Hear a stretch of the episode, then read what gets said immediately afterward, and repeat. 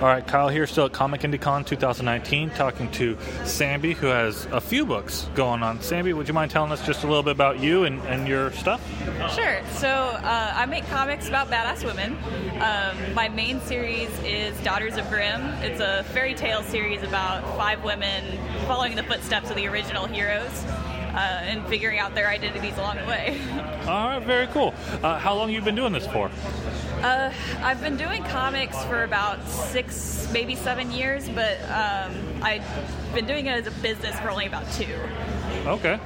That's pretty normal. People get started first as a hobby and then try to transition to making some money with it. Uh, how's this event in particular been for you? It's been a lot of fun. A lot of cool people. This is my first time doing a panel was at this con, and uh, it was a ton of fun. yeah, uh, you were doing a women in comics panel. Uh, would you mind summing that up for us? Yeah, basically we talked about um, like how women creators uh, have had experiences within the industry, and also just like the representation of women in comics in general.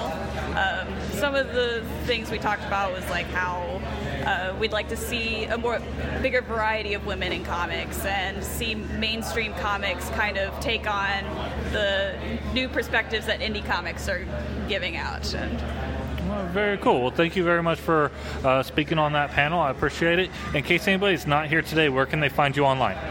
I'm on Instagram, Facebook, and Twitter at Boundless Bard. Um, I'm also on boundlessbard.com, and you can read some of my comics on Webtoons as well. All right, very cool. Thank you very much for your time. Thank you.